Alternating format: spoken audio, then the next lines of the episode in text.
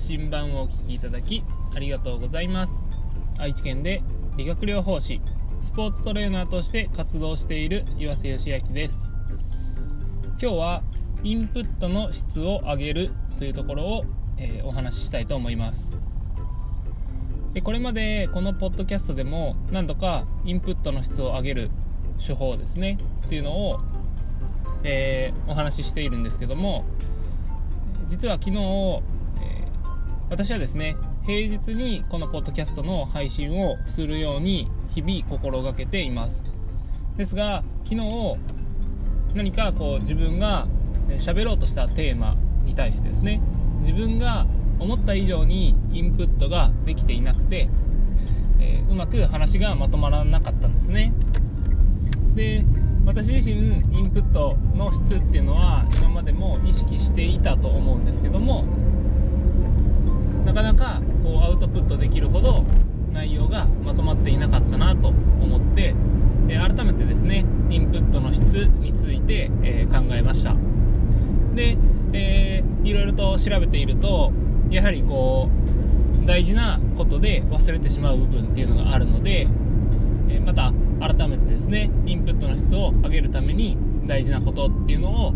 え今日はですね2つほどお話ししたいなと思います。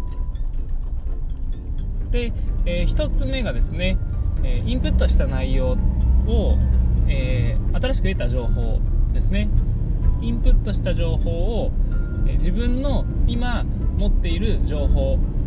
これまでの情報と、え関連づけて覚えるっていうところですね。何か、えー、新しい情報が入った時に今の自分にこの情報がどう関係あるのか。っていうところをしっかりと整理することで、えー、その情報がですね記憶の定着に結びつくというふうに、えー、言われています。確かにこれまでも何か覚えた時にこれまでの情報と結びついた時ですねはっとなんかこう点と点がつながったような感覚があった時っていうのは、えー、記憶にしっかりと残るなっていうところと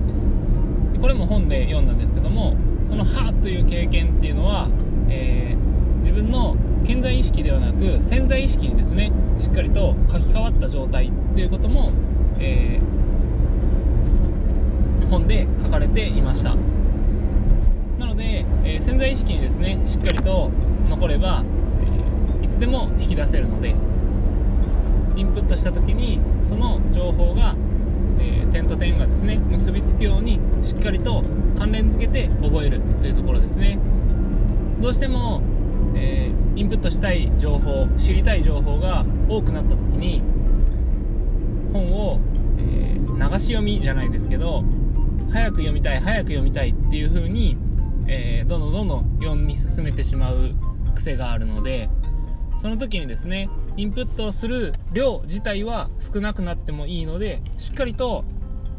情報をですね自分の持ってる情報と関連づけることで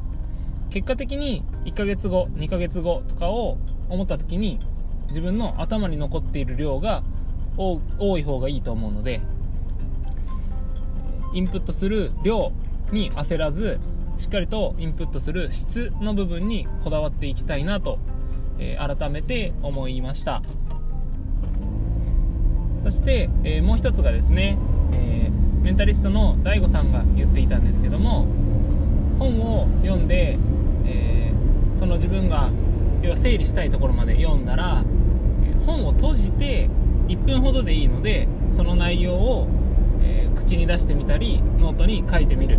というようなことを言われていました。インプットした直後にアウトプットすること。でそしてその時のポイントが本を開いて書き出したり口に出すのではなく本を閉じて、えー、頭の中でですね整理するようにアウトプットすること書き出すことが大事と言っていました。もちろんそこで出てこなかった時に、えー、本を開いて見直すっていうのは大事なんですけども、えー、本を見ずに、え吐き出すことによって記憶の定着率がかなり向上するというように言われていました。私は、えー、読んだ本をそのように吐き出したりノートにまとめたりっていうことはしていたんですけども記憶しながらですねアウトプットするっていうことはしていなかったのでこれはですね参考にして是非、えー、真似していきたいなと思います。皆さんはインプットするとき何か、えー、自分自身のインプットの質が上がるように工夫されているでしょうか？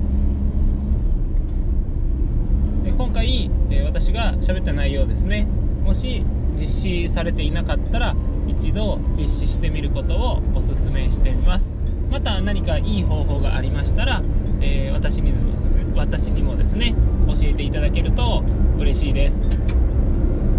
えー、こうやってインプットの質を高めることによってアウトプットですねこういうポッドキャストでの配信だとか、えー、他の媒体を使っての配信ですねっていうものにつなげて、え多くの方の役に立つような情報を発信し続けられたらと思いますので、えー、自分自身の、え、